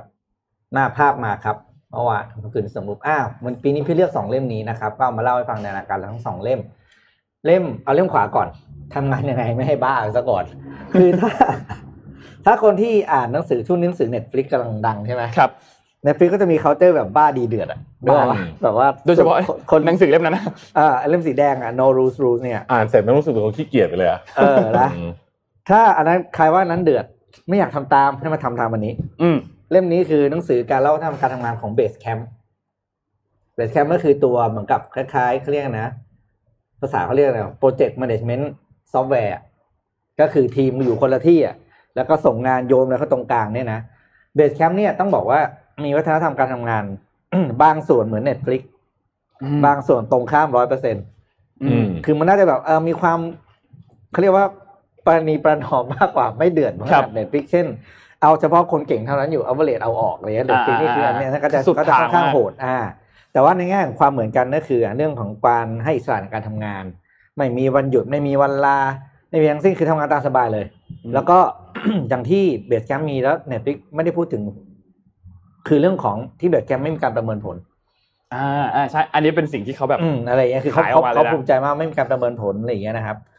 ก็เป็นอีกทางเรื่องหนึ่งสำหรับคนที่อยากทำงานแบบเชิงยุคหลังมันจะเป็นอย่างเงี้ยเยอะทำงานแบบคนละที่คนละทางแล้วรวมตัวกันมาบนตัว cloud system ส่งงานติดต่องานอะไรอย่างเงี้ยนะครับแล้วก็ทำแบบ Basecamp ก็น่าจะเป็นอีกทางเรื่องนึงแค่ไปศึกษาดูคือถ้าใครไม่ชอบแบบพลังเดือดเนี่ยก็มีพลังแบบนี้เหมือนกันครับแล้วก็มีตัวอย่างมีพิการที่เขาทำให้เขาคิดนะครับแล้วก็ Basecamp ก็ไม่ได้เล็กๆนะก็ใหญ่มากใหญ่ๆใหญ่ Basecamp นี่ใหญ่มากโอเคเลยอ่ะแต่ว่าสิ่งที่เขาสิ่งที่เขาพีคสุดคือเขาสิ่งที่เขาตรงข้ามกับ Netflix เลยนะ Netflix เนี่ยเขาบอกว่าคุณได้เงินเท่าไหร่ใช่ป่ะไปหามาในตลาดเดี๋ยวจะปรับขึ้นให้เท่านี่คือ Netflix ก็เป็นอย่างนี้แต่ที่เบสแคมป์พนักงานตำแหน่งเดียวกันไม่ว่าจะต่างเงินเดือนเท่ากันสมมุตินนท์เป็นซอฟต์แวร์เอนจิเนียร์แล้วเหมือนดาร์กนี่ตรงข้ามเลยนะอย่างเงี้ยว่านนท์ดาร์กอะไรอย่างเงี้ย10คนชัตตี้อะไรเงี้ยเป็นตำแหน่งเดียวกันซอฟต์แวร์เอนจิเนียร์4คนนี้ได้เงินเท่ากันหมดที่ตำแหน่งเดียวกันอย่างเงี้ยครับอันนี้คือตรงข้ามกับ Netflix เลยนะครับอีกเล่มนึงนะครับก็คือพลังของคนที่กล้าทำอะไรคนเดียวนะอันนี้ก็เป็นหนังสือที่บอกให้เราหันมาปรับตัวแล้วก็อยู่คนเดียวให้ได้พี่ชอบเรื่องนี้เพราะว่าพี่เชื่อว่าต่อไปเนี่ยเราจะต้องอยู่คนเดียวมากขึ้นแล้วเราต้องอยู่ให้ได้ด้วยคือสังคมมันเปลี่ยนไปอย่างนั้นน่ะเนี่ยนั่นคือต้องคนที่แบบว่าแล้วเราต้องมั่นใจในตัวเองเลิกเอาตัวเราไปอยู่กับสายตาคนอื่นความคิดคนอื่นความรู้สึกคนอื่นต่างๆ เล่มนี้จะทำให้เรารู้สึกว่าคนที่ต้อง dependable กับคนอื่นเยอะๆเนี่ยจะได้หันกลับมามองตัวเองแล้วมีความเชื่อมั่นในตัวเองนี่แหละที่เลือก2เล่มนี้เดี๋ยวเอามาแจกเหมือนกันวันนี้นนไม่บอกก่อนนะเอามาแจกบ้างนนก็ไม่รู้เหมือนกันคือนนอ่ะจำได้ว่าให้เพื่อนยืมไปแล้วสุดท้ายเฮ้ยเพื่อนเอามาคืนแล้วก็เลยหยิบมาเลยแล้วกันขอบคุณเพื่อนคนนั้นมากแต่พี่แจกเล่มในตัวพลังคนที่กล้าทำอะไรคนเดียวไปแล้วเป็นเซตเดี๋ยวมาแจกเพิ่มอ่ะเดี๋ยวพ่อมาแจกเหมือนกันพรุ่งนี้วันนี้ไม่รู้นนแต่อ่ะนนขอโทษของผมผมที่เอากัน2เล่มนะแต่ผมมีเยอะผมไม่สามารถตัดได้จริงๆนะก็เลยเอามาหมดมา7เล่มนะครับเล่มที่1ฮะนี่I call him necktie นะเป็นนิยายคือปีนี้เป็นปีที่อ่านนิยายเยอะเห็นพี่บอยวิสุทธิ์เขียนเหมือนกันดีมากรู้สึกดีมากเลยครับเป็นหนังสือที่เล่าเรื่องสนุกมากแล้วก็ให้กำลังใจชีวิตด้วยนะครับเล่มที่2นี่ยังอ่านต้องใช้คำว่าเกือบจบยังไม่จบแต่แบบชอบมากเลย A Promised Land ของโอบามาคือผู้ชายคนนี้คุณจะชอบเขาในฐานะนักการเมืองหรือเปล่าเนี่ยไม่รู้นะหรือแม้แต่ในฐานะประเทศอเมริกันนะแต่ผมรู้สึกว่ามันเป็นบุคคลที่น่าชื่นชมคนหนึ่งนะลิงก์อ่านเรื่องราวของเขาวิธีคิดเนี่ยชอบมากนะ Promised Land หนังสือที่ดีมากคนอ่านมากๆนะฮะอีกเล่มนึงครับเล่มที่3นะครับอันนี้แน่นอนนะฮะมาแน่นอน No Rules นะครับเล่มที่4 Mindless Eating เป็นหนังสือแบบคืออยู่ดีวันนึงผมก็เซิร์ชอะไรของผมอยู่ใน Book Depository แล้วก็ไปเจอเล่มนี้แล้วก็รู้สึกว่าเฮ้ยลองสั่งมาอ่านดูก็ได้นะครับเฮ้ยทำให้เข้าใจว่าการกินของเราเนี่ยมันส่งผลต่อคุณภาพชีวิตเราเยอะมากจริงๆก็รู้อยู่แล้วมั้ยแต่ว่าอันเนี้ยละเอียดยิบเป็น science back base เต็มหมดแล้วก็หนึ่งในnew resolution ก็คือปีนี้ไม่ใช่ปีนี้หลังจากนี้เป็นต้นไปเนี่ยมันคือช่วงเวลาคนอายุ40แล้วคุณจะกินตามใจปากไม่ได้ละแต่ในขณะเดียวกันมันก็มีวิธีการกินที่ไม่ทำให้เราทรมานด้วยทำยังไงให้มันยั่งยืนน่ะไม่มีจะบอกนะครับหนังสือนี้ดีถัดไปฮะ elasticในลักษณะนี้ดีมากนะครับก็พูดถึงเรื่องของการเปลี่ยนแปลงของโลกอะไรอย่างเงี้ยนะครับเป็นหนังสือของ Open Book แปลเรียบร้อยแล้วนะฮะอ่านสนุกแล้วก็อ่านไม่ยากแล้วก็เบาๆคืออ่านจริงๆเนื้อหาไม่เบาแต่ว่าอ่านเราจะไม่ได้รู้สึกแบบโหต้องรู้ไปทำอะไรเลยแบบ Netflix จะรู้สึกว่าโอเคเข้าใจถึงความเปลี่ยนแปลงมากขึ้นแล้วจะปรับตัวยังไงนะครับอีกเล่มนึง Animal Farm ผมไม่รู้ว่าทำไมผมถึงไม่เคยอ่านหนังสือเล่มนี้ก่อนหน้านี้นะแต่ Animal Farm มันเป็นหนังสือที่ดีมากเลยนะครับในเชิงของการเป็นนิยายเสียดสีนะฮะหนังสือเล่มนี้ดังมากตอนที่ท่านนายกแนะนำให้ไปอ่านแล้วแบบทุกคนว่าทำไมได้ไปอ่านเล่มนี้งงท่านนายกก็ทัวลงไปชวนก็ทัวลงไปนะจอร์จออเวลอีกเล่มนึงคือ1984ก็เป็นหนังสือที่ดีของจอร์จออเวลกันผมอยากรู้จังเลยมีใครบอกได้ไหมว่าทำไมปี1984เนี่ยมันถึงถูกอ้างอิงเยอะมากในเชิงของ pop culture ในหลายๆ culture เพราะ1984เนี่ยมันปีชื่อหนังสือของจอร์จออเวลแล้ว1Q84เป็นชื่อหนังสือของมุราคามิไม่แน่ใจว่ามันแปลถึง1984หรือเปล่าแล้วก็1984เนี่ยคือชื่อหนังโฆษณาที่ดีที่สุดในโลกอันนึงคือหนังโฆษณาของ Apple ตอนนั้นน่ะที่ทำที่คว้างค้อนไปใส่จอนั่นน่ะผมก็เลยสงสัยว่าปี1984เนี่ยมันมีนัยยะอะไรหรือเปล่านะฮะเฮ้ยมันเป็นปีที่บริษัทพี่ตั้งหรือเปล่าใช่ใช่มั้ยบริษัทพี่ตั้งใช่1984นะแต่ถ้าจะซื้อของ Hype สีจันต้อง1948ถึงที่โอเคครับแวะครับไปขอขอบคุณมากครับนิดนึงไปต่อครับไปต่อครับต่อฮะเล่มไหนอีกนี่เป็นเล่มสุดท้ายคือเล่มนี้จริงๆผมอ่านมานานแล้วล่ะแต่ปีนี้ได้หยิบกลับมาอีกครั้งนึงคือก่อนหน้านี้ช่วงโควิดอ่ะมันเศร้ามากเลยเศร้าหลายเรื่องเศร้าเรื่องยอดขายไม่ดีเศร้าหลายๆเรื่องอะฮะแล้วก็กลับมาถามตัวเองจริงๆว่าอะไรที่แบบเรารู้สึกว่าเราทำแล้วเราแฮปปี้จริงๆก็คือคำตอบคือวิ่งแล้วก็ต้องอ่านหนังสือนี้เสร็จแล้วบอกว่าเฮ้ยหยุดวิ่งไม่ได้นะตอนนั้นหยุดวิ่งไปแบบตอนนั้นก็กลับมาวิ่งใหม่แล้วก็รู้สึกว่าชีวิตเราเนี่ยทุกน้อยลงตั้งแต่กลับมาวิ่งเลยมีความสุขมากขึ้นเลยนะครับเล่มนี้เป็นหนังสือเล่มเดียวเลยมั้งของมุราคามิที่เป็น non fiction ครับนะฮะมุราคามิเป็นคนที่เป็นนักวิ่งที่มีความเก๋นะก็คือวิ่งมาราธอนทุกปีนี่ก่อน70กว่าก็ยังวิ่งอยู่นะแล้วแกเคยไปวิ่ง100โลครั้งนึงแล้วก็บอกว่าในนี้ก็เขียนไว้บอกว่า100โลคนวิ่งมั้ยบอกว่าควรมาวิ่งสักครั้งนึงแต่ผมไม่วิ่งแล้วนะคือให้เขาวิ่งครั้งนึงให้รู้พอแล้วคุณก็จะได้ประสบการณ์ใหม่ในชีวิตนะครับอะไรอย่างนี้เป็นต้นนะครับก็นี่แหละนะฮะ7เล่มโอ้ตายอ่ะตามไปอ่านกันได้นะครับ1984นี่มันไอ้นี่ด้วยนี่ Wonder Woman Wonder Woman มันเป็นทำไมมันถึงเป็นปีที่นั่นแหละงั้นเดี๋ยวอีก3เล่มเนี้ยรอแจกพร้อมพี่ๆพรุ่งนี้เลยครับท่านได้รอแจกพร้อมกันทีเดียวเดี๋ยวหาคำถามตอนนั้นเราเอาแบบ พีคๆเลยมั้ยคนเดียวคนเดียวได้ทั้งหมดอย่างเงี้ยเลยมั้ยเออคนเดียวทั้งหมดเลยก็ได้คำถามเอายากๆเลยเพราะมันเยอะมากนะนนท์3เล่มใช่มั้ยพี่ปิ๊ก2เล่มพี่ทัพ7เล่มนะพรุ่งนี้ได้หมดเลย12เล่มคนเดียวโอ้โหได้คนเดียวได้ไปเลย12เล่มหรือเป็นแกรนด์สแลมระดับเดี๋ยวไปหาก่อนนะเดี๋ยวขอคิดทุกเล่มอ่ะเดี๋ยวขอคิดคำถามด้วยต้องขอคิดคำถามก่อนเดี๋ยวหาไม่เจอทุกเล่มซวยเลยโอเคไปต่อครับผมขอพาไปที่เกาหลีนิดนึงนะครับตอนนี้เนี่ยอันนี้เป็นข่าวที่ผมติดตามมาเลยเพราะว่าเขาพูดถึงอุตสาหกรรมเครื่องสำอางที่เกาหลีนะครับรูมเบิร์กเขาไปดูอุตสาหกรรมเครื่องสำอางเกาหลีมันน่าสนใจตรงนี้ครับขอภาพที่12นะฮะคืออมอแปซิฟิกกรุ๊ปหลายท่านเคยคุ้นชื่อนะครับเจ้าของเนี่ยเคยเป็นมหาเศรษฐีลำดับต้นๆของที่2อ่ะของเกาหลีเลยนะอมอแปซิฟิกกรุ๊ปนี่คืออินิสทรีลันเนชโซวาซูอะไรอย่างเงี้ยเป็นต้นนะครับแต่พอเกิดโควิดขึ้นเนี่ยความร่ำรวยของเจ้าของเนี่ยนะครับลดลงไปถึงครึ่งนึงอ่ะครึ่งกว่าด้วยนะครับมันก็เลยมีความน่าสนใจว่าเกิดอะไรขึ้นกับธุรกิจเครื่องสำอางเกาหลีเพราะว่ากลุ่มนี้ใหญ่ที่สุดเนี่ยนะจะบอกว่าเครื่องสำอางเกาหลีเนี่ยตั้งแต่ปี2010เนี่ยเติบโตแบบดุเดือดมากนะครับบางปีนี่โอ้โหดีลนี่มีวอลลุ่มแบบ 5,000 ล้านเหรียญอะไรแบบนี้นะคือบริษัทต่างๆนะเข้ามาเยอะมากเอสเตอร์ลอเดอร์ก็มาเอสเตอร์ลอเดอร์มาซื้อดร.จาร์ดนะครับแล้วตอนนั้นไอ้นี่ก็จำชื่อไม่ได้นะอีกบริษัทหนึ่งก็ซื้ออย่าง Unilever L'Oreal อะไรพวกนี้เข้ามาหมดเลยนะครับแม้แต่ Goldman Sachs เองเนี่ยยังไปซื้อหุ้นใน GP Club ซึ่งทำแมส GP Club นี่เวลาใครจะเอาซอสแมสต้องไปทำที่บริษัทนี้หมดนะต่างๆนานาเหล่านี้เนี่ยเขาบอกว่าไอ้เทรนด์ขาขึ้นของธุรกิจเครื่องสำอางเกาหลีเนี่ยสุดสัปดาห์มันจะจบละเพราะว่า2เหตุผลที่1K-Beauty เนี่ยนะครับโดนเรื่องของโควิดเนี่ยหนักมากเพราะว่าคนแต่งหน้าน้อยลงเพราะเขาอยู่บ้านเยอะไงแล้วเขา work from home กันจริงจังนะฮะคนก็ไม่รู้สึกไม่รู้ต้องแต่งหน้าทำไมเยอะใช่ไหมอันนี้อันที่1นะครับอันที่2ก็คือว่าธุรกิจ K-Beauty เนี่ยส่วนใหญ่ส่งออกนะฮะหนึ่งในตลาดที่ใหญ่ที่สุดที่ส่งออกก็คือสหรัฐอเมริกาซึ่งก็เหตุผลเดียวกันซ้ำกันไปเบิ้ลเลยด้วยว่าคนไม่อยากใช้เงินด้วยนะครับสองเรื่องนะครับอันที่สองก็คือว่าลูกค้าในประเทศเวลาคนมาซื้อของในประเทศเนี่ยจำนวนมากคือนักท่องเที่ยวโดยเฉพาะนักท่องเที่ยวจีนซึ่งไม่มาไม่ได้ธุรกิจก็ไซซิ่งก็หายไปนะครับแล้วก็นอกเหนือจากนั้นเนี่ยนักท่องเที่ยวจีนตอนนี้เนี่ยก็เริ่มหันไปมองตัวเลือกอื่นมากขึ้นเช่นโลคอลแบรนด์เพราะว่ารัฐบาลสนับสนุนนะครับซึ่งอันนี้ก็จะกระทบกับเครื่องสำอางไทยด้วยนะทั้งหมดทั้งมวลนี้เนี่ยเฉพาะอมอแปซิฟิกกรุ๊ปเจ้าเดียวเนี่ยนะครับซึ่งเป็นเจ้าใหญ่เนี่ยนะฮะ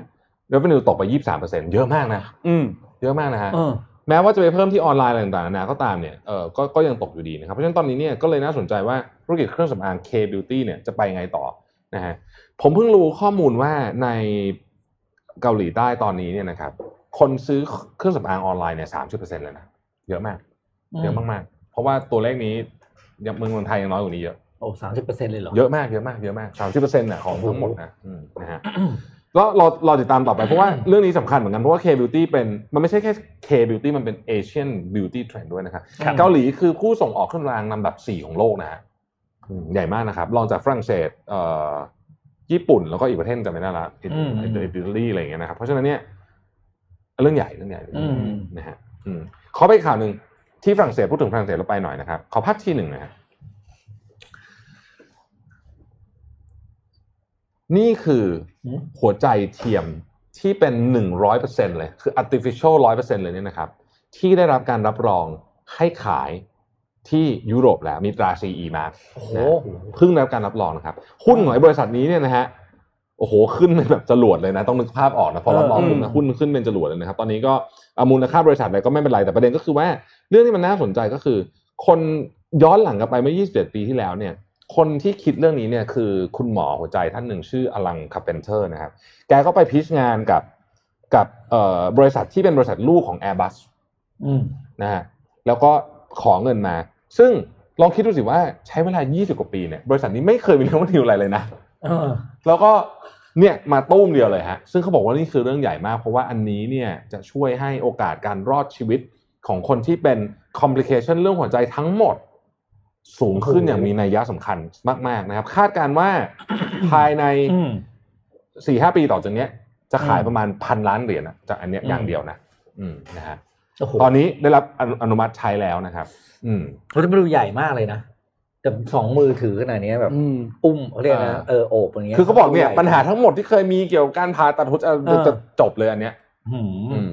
แล้วมันมีปัญหาอันนึงที่เกี่ยวกับเรื่องของการบริจาคหัวใจเนาะบริจาคร่างกายอ่ะหลังจากที่เสียชีวิตไปแล้วอ่ะคนก็แบบยังไม่ได้บริจาคกันเยอะขนาดนั้นนะ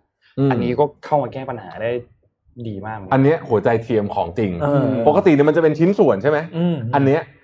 ทั้งอันเลยนะฮะโอ้โหเป็นแบบเปลี่ยนอวัยวะของจริงเปลี่ยนอวัยวะของจริงนะแล้วก็เป็นเมคานิกไม่แน่ใจว่าความรู้สึกจะเป็นยังไงนะใช่ไหมแต่คือถ้ามันสามารถที่จะเขาผ่านการรับรองแล้วเนี่ยมันก็น่าจะรู้สึกไม่ต่างกับหัวใจปกติหรือเปล่าน่าจะก็คิดว่าคนที่มีปัญหาโรคหัวใจเนี่ยก็ติดตามข่าวนี้ไว้ดีๆนะครับแต่คนรับคนแรกๆเนี่ยต้องใจกล้ามากใจกล้ามากเพราะนี่ยิ่งกว่าวัคซีนอีกนะใช่โอ้ยิ่งกว่าเปลี่ยนหัวใจคนละเรื่องกับวัคซีนเลยที่วัคซีนนี่คือเรื่องเล็กไปเลยอ่ะเป็นเรื่องใหญ่มากนะไม่แต่คือคนแรกที่จะรับเนี่ยก็ต้องเป็นคนที่แบบว่าจำเป็นต้องรับแล้วอ่ะคือไม่มีทางเลือกแล้วใช่คือผมก็คิดอย่างนั้นเหมือนกันนะครับก็เอาใจช่วยขอให้ปลอดภัยแล้วเราต้องติดตามเลยข่าวนี้เพราะวันนี้จะเปลี่ยนวงการแพทย์เยอะมากใช่ครับขอดูภาพ P3 นิดนึงครับอยู่ที่ยุโรปเมื่อวันศุกร์นนท์ต้องเล่าเรื่อง Brexit ใช่มั้ยครับที่บริจาคสั้นบอกว่าเรียบร้อยแล้วดันละแต่ดันแบบไม่ครบนะยังไม่ครบไม่นี่ก็มีบางมุมที่นี่วันที่28แล้วนะยังมีอีกอ่ะไม่คือเค้าดิวไปแล้วครับแต่ว่าดิวไปแล้วซื้ออย่างเดียวเสร็จแล้วอันนี้เขาภาพมันโหดเลยนะมันคือกระชังเค้าเรียกอะไรนะอวนหาปลาอันนี้คือรูปปลาที่หัวเหอมันโผล่มาวงการอุตสาหกรรมนึงของอังกฤษที่ไม่ได้เค้าไปสัมภาษณ์ละกันครับThe Guardian ไปสัมภาษณ์ชาวประมงแล้วคนที่อยู่ในวงการประมงบอกว่าบริษัทซันเนี่ยเคยบอกว่าการทำ Brexit เนี่ยจะช่วยให้อุตสาหกรรมประมงของอังกฤษเนี่ยดีขึ้นเพราะปัจจุบันนี้อุตสาหกรรมประมงของอังกฤษเนี่ยมันยังอยู่ในสนธิสัญญาของ EU มีข้อจำกัดอะไรต่างๆมากมายเขาก็หวังว่าการทำ Brexit เนี่ยอุตสาหกรรมประมงของอังกฤษจะหลุดพ้นอย่างเงื่อนตรงนั้นแต่สรุปแล้วก็คือไม่ครับไม่หลุดเขาบอกว่าบริษัทซันได้ทิ้งพวกเราที่เดิมทิ้งไว้กันคือการว่าเงื่อนไขในการทำประมงทั้งหมดเช่นปลาที่จับฤดูที่จับเครื่องมือต่างๆน่านน้ำต่างๆเนี่ยยังต้องขึ้นอยู่กับ EU ประเด็นคืออะไรครับเรือประมงของอังกฤษแล้วก็อะไรทะเลรอบอังกฤษเนี่ยขึ้นอยู่กับ EU แต่ว่าเนี่ยการขายทุกอย่างราคาต้องถูก EU กำหนดอะไรต่างๆก็เลยบอกเนี่ยเขามาตัดพอบริจอนสันเพราะเนี่ยไม่พาเขาไปด้วยตามที่สัญญาไว้อะไรเงี้ยก็เป็นผู้นั้นก็ลำบากนะบางทีก็ต้องแบบเสียสละบางเรื่องอะไรอย่างเงี้ยนะครับก็เพราะอุตสาหกรรมประมงก็ใหญ่อะเราก็รู้ว่ามันอุตสาหกรรมนี้ที่ใหญ่มากเป็นอุตสาหกรรมอาหารนะครับก็เป็นหนึ่งอุตสาหกรรมแต่คงจะมีทยอยออกมาเรื่อยๆว่าเดี๋ยวเสร็จเนี่ยไม่ครอบคลุมเรื่องอะไรบ้างเดี๋ยวพรุ่งนี้เราหาข้อมูลมาให้เพราะว่าไอข้อตกลงอะตัว agreement ฉบับเต็มเนี่ยความยาวนะครับมากกว่า 1,200 หน้าโอ้โหฉบับเต็มนะถ้าเอาไปปั่นกินได้ไหมอ่านไม่ไหวอ้วกแตกเดี๋ยวไปหาเว็บไซต์ของข่าวที่เขาสรุปมีคนบอกว่ามีหนังสืออีกเล่มใช่ผมลืมเลย Underground ของคำนี้เป็น non fiction เหมือนกันนะครับขอบคุณสำหรับข้อมูลนะฮะเนี่ยมีคนแก้ให้ขอบคุณมากนะฮะเอา QR code หน่อยนี่อันนี้ผมชอบโครงการนี้มากนะคือตอนนี้ที่เราพูดกันวันนั้นในสนทนาหาธรรมฉันบอกว่าคือคุณอยากจะเปลี่ยนอะไรในการท่องเที่ยวไทยนี่คือโอกาสของคุณละนี่คือ voice ของคุณนะครับ QR code เรามี2ชุดนะครับกลุ่มที่1เนี่ยคือบุคคลทั่วไปนะครับอันนี้เข้ามาแสดงความคิดเห็นได้เลยนะฮะส่วนกลุ่มที่2เนี่ยคือกลุ่มที่เป็นธุรกิจผู้ประกอบการอันนี้สำหรับนักท่องเที่ยวและผู้ประกอบการใช่มั้ยโอเคอันนี้คือสำหรับกลุ่มที่2อันนี้กลุ่มที่2นะครับคือสแกนอันนี้นะครับกลุ่มที่1ก็เข้าไปสแกนอันนี้Thailand Travel Voice นะครับจริงๆเข้าไปเว็บไซต์ก็ได้ thailandtravelvoice.com นะครับแล้วถ้าเกิดคุณเป็นผู้ประกอบการก็ /business ใช่คือสมัครเข้าร่วมโครงการอันนี้นะฮะซึ่งอันเนี้ยผมว่าเป็นโอกาสดีนะเป็นโอกาสดีเขาเปิดรับฟังก็แสดงความเห็นเถอะไปลุยกันหน่อยนี่คือฟีดแบคไม่ใช่ลุยไม่ใช่หมายถึงว่าจะไปลุยแล้วหมายถึงว่าไปให้ความคิดเห็นกันหน่อยเพราะผมคิดว่าครั้งนี้เนี่ยทอเข้าจริงมากๆเรื่องนี้นะครับแล้วก็มีโอกาสแล้วอ่ะต้องบอกอย่างนี้อย่าทำว่าเป็นเหมือนอยู่ในห้องประชุมอ่ะเขาเปิดโอกาสพูดแล้วไม่พูดพอออกมาพูดใหญ่เลยเนี่ยเขาเปิดโอกาสให้เราพูดแล้วก็เข้าไปแสดงแล้วที่ข้อดีของมันคืออันนี้เราไม่ต้องแสดงหน้าตาด้วยไงเราพูดได้แต่ขอก็ ขอความร่วมมือนิดนึงก็ให้ข้อมูลที่เป็นจริงหน่อยใช่ให้ข้อมูลจริงไม่ใช่แบบไปเสียเลยมั่วซั่วไปหมดเพราะว่ามันคือการติเพื่อก่ออ่ะคือมันจะได้เป็นกำลังใจทีมงานด้วยไม่ได้คือเข้าใจเลยนะแบบเวลาเปิดโพลอะไรอย่างเงี้ยแล้วก็อ่านมาเห็นคอมเมนต์อะไรบ้าบอคอแตกมาถึงมันเสียเวลาเขามานั่งอ่านพวกนี้ไงก็ช่วยกันนะครับการท่องเที่ยวไทยน่าจะได้กลับมาดีใช่เพราะตอนนี้เจอไม่ใช่เวฟ2เป็นเวฟใหม่ใช่มั้ยเวฟระลอกใหม่ครับระลอกใหม่เนี่ยก็หน่วยงานท่องเที่ยวเองก็น่าจะต้องทำงานหนักมากนะเพราะว่าดันมาในช่วงแบบโอ้โหช่วงฮอลิเดย์พอดีเลยอ่ะใช่น่าจะหนักมากก็เอาใจช่วยแล้วก็เป็นกำลังใจให้ภาคอุตสาหกรรมการท่องเที่ยวทั้งหมดด้วยขอบคุณคุณดาวที่แปะนี่ให้เรียบร้อยนะครับเข้าไปสแกนกันมีตรงนี้ด้วยมีตรงนี้ด้วย INC ผมก็ช่วงนี้เนี่ยแทบจะทุกเว็บก็จะต้องมีสรุปไอ้นี่สรุปไอ้นั่นประจำปีแห่งปีนะฮะเอา IMC ก็มีเหมือนกัน IMC ก็มีเหมือนกันนะครับมีด้วยกันทั้งหมด7อันบอกว่า7 biggest thing that happened in tech ใน2020นะครับอันแรกเขาบอกว่า Zoom ฮะ Zoom คือจากแบบแต่ก่อนจริงๆนะก่อนอันนี้คือ Zoom เป็นแบบเป็นอะไรที่แบบคนทั่วไปแทบไม่เคยได้ยินใช้แต่ไม่ค่อยแบบเงียบๆอ่ะนะตอนนี้นี่โอ้โหกลายเป็นคือตอนนี้ไม่ว่าคุณจะใช้ Microsoft Team Google Meet WebEx อะไรก็แล้วแต่ทุกคนเรียก Zoom หมดถูกต้องทุกคนเรียก Zoom หมดเหมือนมาม่าใช่ทุกคนเรียก Zoom หมดเป็นกลายเป็นกริยา Zoom กันไป Zoom กันอย่างเงี้ยบริษัทผมใช้ Microsoft Team นะแต่ทุกคนบอกว่ามา Zoom กัน Zoom เขา Microsoft Team ยาวใช่ Google Meet ก็ยาวอะไรอย่างเงี้ยมา WebEx กันระวังดูงงมันไม่ได้อ่ะมันไม่ได้คนมา Zoom ครับอันที่2ครับชิป M1 ของ Mac ฮะโอ้โหนี่อันนี้นี่คือสุดเลยนะฮะเทสติ้งเขาสุดยอดมากเลยโอ้โหคุณในหลายเรื่องเลยนะอุณหภูมิรันเครื่องในอุณหภูมิ30กว่าคือเขาบอกไม่มีทางเห็นใช่แล้ว Mac Air ไม่ใส่พัดลมมาด้วยนะแต่ไม่ร้อนนะจะเงียบใช่มั้ยคืออย่างงี้ผมไปเอาโพสต์ของคุณแม็กสุนาทธนสารอักษรนะครับคุณแม็กสุนาทคือ Mac Rabbit Tail CEO ของ Rabbit Tail แต่คุณรู้ไหมว่าเขาเป็นแฟนพันธุ์แท้ที่ไปแข่งอ่ะในการคุณ Workpoint อ่ะแล้วได้รางวัลอ่ะของ Mac ด้วยนะโอ้โหของ Apple อ่ะนะเพราะฉะนั้นคนนี้เนี่ยไม่ธรรมดานะฮะคุณแม็กเขียนไว้ว่าเขาขอทำนายเรื่องชิป M1 ดังต่อไปนี้อันที่1จะทำให้ Apple เนี่ยกินตลาด Windows PC อีกมหาศาลเพราะราคาเริ่มต้นไม่สูงแต่ประสิทธิภาพสูงมากถ้าผู้ใช้ Windows มากมายเนี่ยเริ่มสนใจ Apple Silicon ปัญหาตอนนี้ M1 ลง Windows ไม่ได้เหมือนเครื่อง Windows ใช่ M1 ลง Windows ไม่ได้แต่คุณแม็กเนี่ยบอกว่าอีกไม่นานหรอกน่าจะได้ผู้บริหารเองก็เปิดทางไว้อยู่แล้วว่าจะทำเครื่องมือหา Microsoft แต่ประเด็นตอนนี้คุณแม็กคิดว่า Microsoft ทำแน่นอนเพราะปัจจุบันนี้ Microsoft เน้นธุรกิจ Cloud กับ Subscriptionแม้ว่าตอนนี้ Microsoft จะมีซอฟต์แวร์แต่จริงๆแล้วเนี่ยธุรกิจหลักของ Microsoft ก็คือไอ้นี้แหละเพราะฉะนั้นยิ่งคนสามารถหรือมีประตูใช้งานเซอร์วิสของ Microsoft ได้มากเท่าไหร่ก็ยิ่งได้ประโยชน์ใช่เพราะฉะนั้นคิดว่าทำแน่นอนยังไม่นับว่า Microsoft ถือหุ้นอยู่ใน Apple ไม่น้อยผมก็เพิ่งรู้เหมือนกันMicrosoft ถือหุ้นใน Apple ไม่น้อยนะครับอันที่2ครับ iPad OS และ Mac OS จะรวมกันหรือเหมือนกันในที่สุดซึ่งนี่แหละที่นนท์เคยพูดจำได้ไหมสมัยก่อนต้องมีอินเทอร์เฟซวุ่นวายเต็มไปหมดแต่ตอนนี้จะทำได้แล้วนะครับตอนนี้จะบอกว่ามันมีตัวบอกใบ้ใน Big Sur แล้วว่ามันเตรียมพร้อมจะใช้ Touch Interface และไอคอนแบบเหมือน iPad อ่ะนะครับอันสุดท้ายนี่คือแค่ชิป M1 รุ่นแรกนะเขาบอกว่าปกติเนี่ยเวลา Apple เปิดตัวของรุ่นแรกเนี่ยจะมีปัญหาเยอะมากนะแต่ครั้งนี้ผิดคาดตัวเครื่องได้สร้างความประทับใจให้กับผู้ใช้ทั่วโลกนะครับ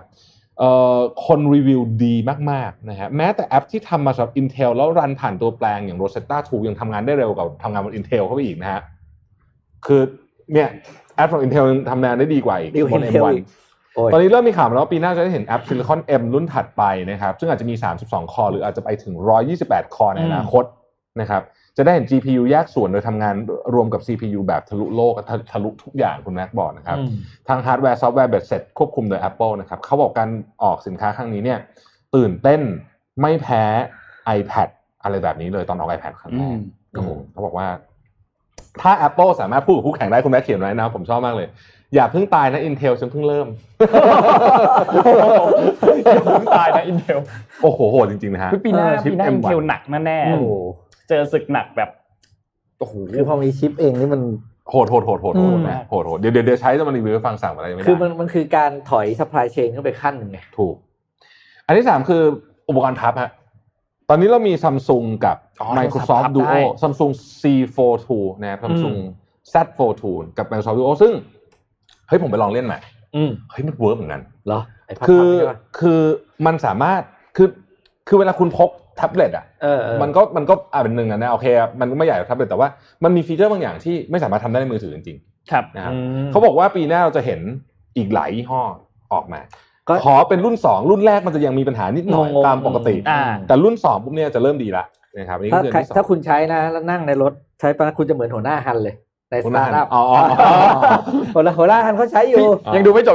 จะจบแล้วเดี๋ยวอะไรมันแค่แก๊ส4ตอนอีก4ตอนหัวหน้าฮันใช้ข้อ4คือสตรีมมิ่งนะครับสตรีมมิ่งเนี่ยก็คือโอ้โหตอนนี้ไม่ออกมากันรัวๆเลยนะครับ Apple Plus Disney Plus นะฮะเขาบอกว่า Apple Plus กับ Disney Plus เนี่ยเพิ่งลอนช์ไม่นานใช่มั้ยแต่ว่าคู่นี้เนี่ย subscription ไป80ล้านแล้วนะก็ไล่จี้ Netflix อยู่พอสมควรทีเดียวนะครับอันที่5คือออนไลน์อีเวนต์ตอนนี้ปีนี้อีเวนต์ต่างๆถูกไปจัดออนไลน์หมดทำให้เราได้เรียนรู้ถึงข้อดีและข้อเสียว่าจะต้องทำไงออนไลน์อีเวนต์ถึงจะเวิร์คนะครับอันที่6คือเรื่อง regulation นะฮะทั้งฝั่งสหรัฐและฝั่งจีนเนี่ยเรื่อง antitrust เป็นเรื่องที่ถูกพูดถึงเยอะมากนะครับแล้วก็เรื่องของอันสุดท้ายคือเรื่องของ privacy นะอันนี้คือเรื่องที่ Apple จะเตือนตอนนี้ Apple เนี่ยจะเตือนว่า Facebook คือไอ้แอปนี้กำลังจะเก็บอะไรของคุณที่เขาทะเลาะกันอยู่ตอนนี้ใช่ก็เป็น7เรื่องนะครับแล้วโบนัสสุดท้ายที่เริ่มมาแล้วตอนนี้ก็คือ 5G นะ 5G นะครับอันนี้คือ7อย่างที่ทาง IMC สรุปมานะฮะนนพาไปที่ไทยบ้างครับพอดีว่าช่วงวันหยุดที่ผ่านมาเนี่ยสื่อมวลชนสายรัฐสภานะเขามีการตั้งฉายาเป็นธรรมเนียมตั้งทุกปีอยู่แล้วนะครับซึ่งฉายาแต่ละอันก็เขาก็จะแบบมีความจิกกัดที่สนุกสนานเหมือนกันนะแล้วเล่าให้ฟังฉายาอันแรกก่อนสื่อมวลชนเนี่ยเขาเปรียบสภาเป็นปลวกจมปลักครับปลวกจมปลักเนี่ยคือปลวกเนี่ยเป็นสัตว์ที่มีการแบ่งงานกันเพื่อให้ตัวเองเนี่ยอยู่รอดใช่ไหมครับซึ่งมันเหมือนกับสภาผู้แทนราษฎรแล้วก็มีส.ส.ที่ทำงานเหมือนเป็นปลวกทำงานเพื่อความอยู่รอดของตัวเองแล้วก็ใช้สภาเนี่ยเป็นเครื่องมือในการชิงอำนาจแล้วก็ทำลายฝั่งตรงข้ามซึ่งยิ่งนานวันเนี่ยเขาก็บอกว่าการจมปลักกับการทำงานแบบเดิมเนี่ยไม่ใช้สภาเพื่อเป็นประโยชน์ในการแก้ไขปัญหาหรือมาออกมา brainstorm ระดมสมองเพื่อแก้ปัญหาให้กับประชาชนเนี่ยแล้วตลอดปีที่ผ่านมาเนี่ยการประชุมสภาเองก็มีล่มกลางคันล่มบ่อยกันล่มบ่อยมากซึ่งก็แสดงให้เห็นว่าสสชุดนี้เนี่ยดูจะไม่ได้ให้ความสำคัญเกี่ยวกับการประชุมสภาทั้งในหน้าที่ตามรัฐธรรมนูญแล้วก็ทั้งหน้าที่ของสสที่ต้องมาทำงานเพื่อประชาชนด้วยเหมือนกันเขาก็เลยให้ฉายาเป็นปลวกจมปลักเจ็บนะเจ็บมากอันที่2ครับวุฒิสภาครับเมื่อกี้คือสสอันนี้คือสวคือสภาปรสิตครับ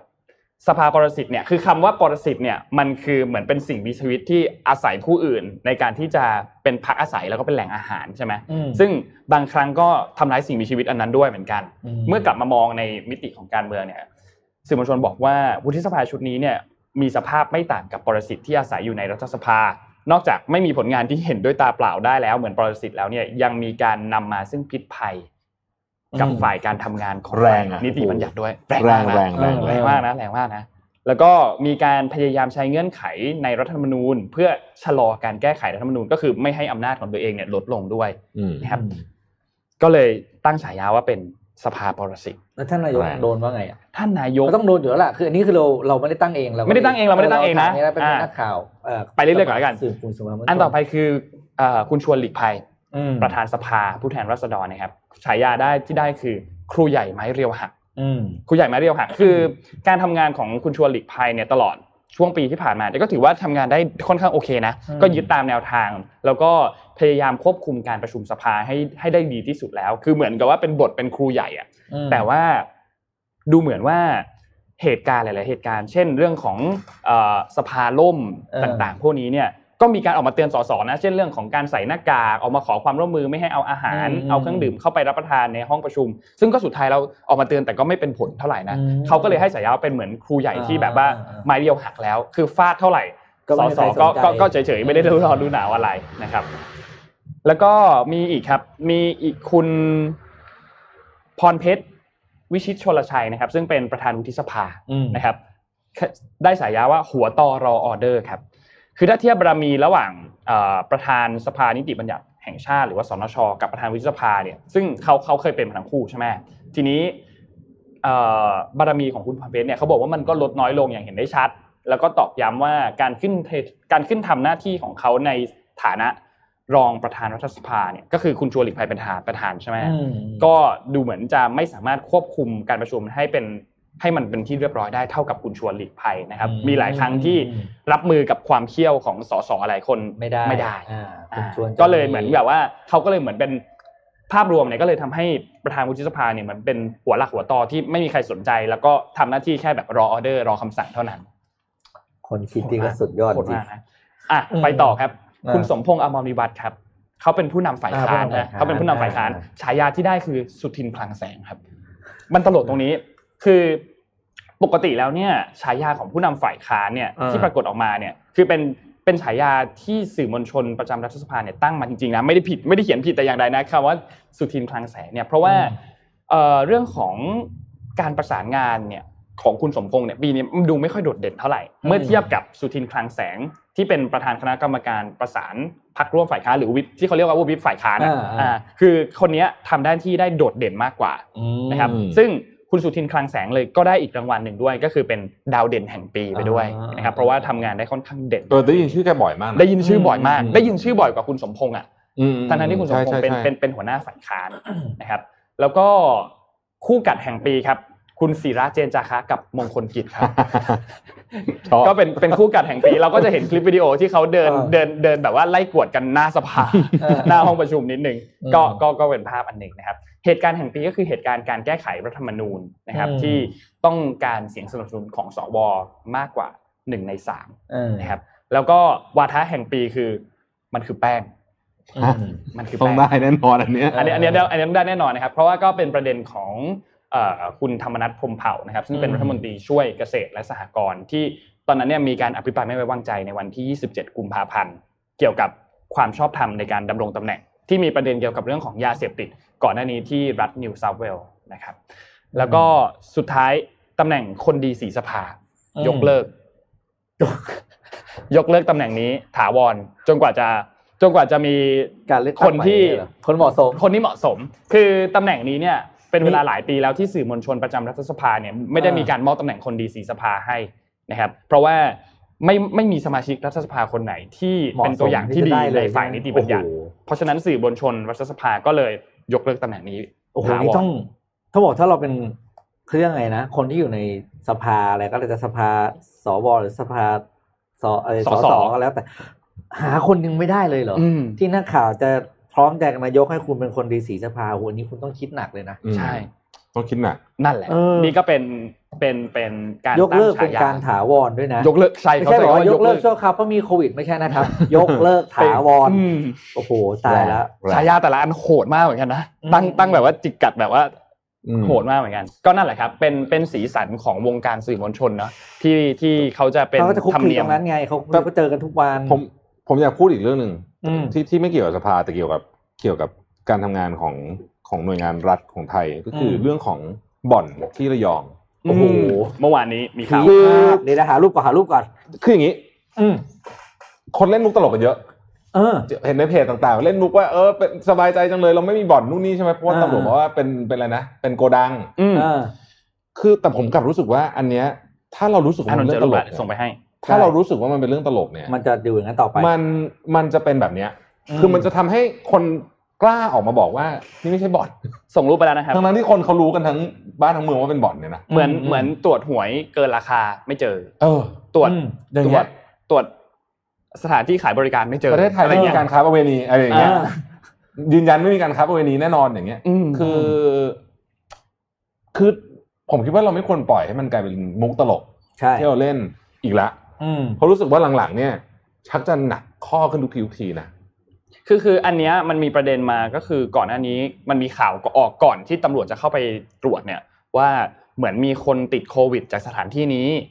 ก็เลยแล้วมันเป็นบ่อนด้วยก็เลยจะให้มีการตรวจสอบเกิดขึ้นแต่ก่อนจะไปตรวจสอบข่าวแบบว่าตีคือเราพูดในฐานะว่าเราสมมุติเราเป็นคนที่อยู่ตรงนั้นอ่ะเราคงไม่อยู่ตรงนั้นแล้วอ่ะนึกออกไหมเพราะว่าข่าวตีออกมาขนาดนั้นรู้ว่าเดี๋ยวจะมีการตรวจสอบมาแล้วอ่ะก็คือแบบว่าโอ้โหสถานที่ตั้งนี่ก็โหดมากอ่ะใช่คือไม่ได้แบบหายากเลยอ่ะแล้วมีคนแคปภาพไปด้วยนะใน Google Map อ่ะเราต้องดูเลยว่าบอกได้อยู่ตรงไหนอะไรอย่างเงี้ยแต่ว่าตอนนี้ออกคือเซิร์ช Google Map แล้วเจอขึ้นเลยครับพี่แบบว่า โหดสุดๆเราเนี่ยซูมได้เลยเนี่ยผมยังขึ้นเลยเนี่ยอยู่ตรงไหนโอ้ยตายภูมิใจมากเลยเนี่ยอ่ะนั่นแหละครับคือไม่ต้องไม่ได้อ่ะคือไอ้บ่อนเขาแล้วพระราม3ก็ทีมาแล้วที่อยู่ดีขนของออกตำรวจเข้าไม่ได้คือมันแบบอะไรก็ไม่รู้อ่ะผมแบบไม่ควรเรื่องนี้ไม่ดีนะฮะไม่ดีจริงๆแจกลืมแจกแป้งไม่ได้เล่นมุกแจกแป้งจริงๆแป้งจริงๆนะฮะแจกมันคือแป้งจริงๆครับอันนี้หนังสือพิกหรือเปล่าอาจารย์พิกหรือเปล่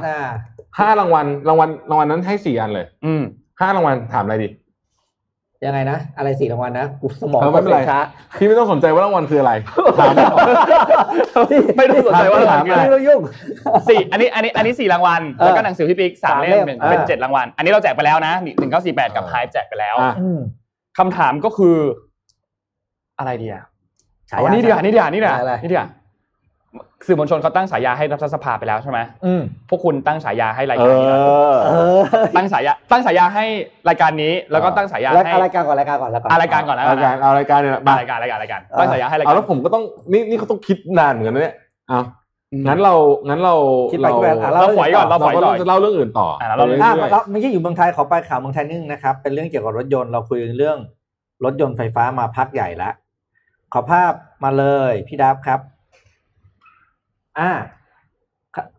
รัฐบาลนะครับกำลังจะพิจารณานโยบายเพื่อจะส่งเสริมรถ EV นะครับภายในเร็วๆนี้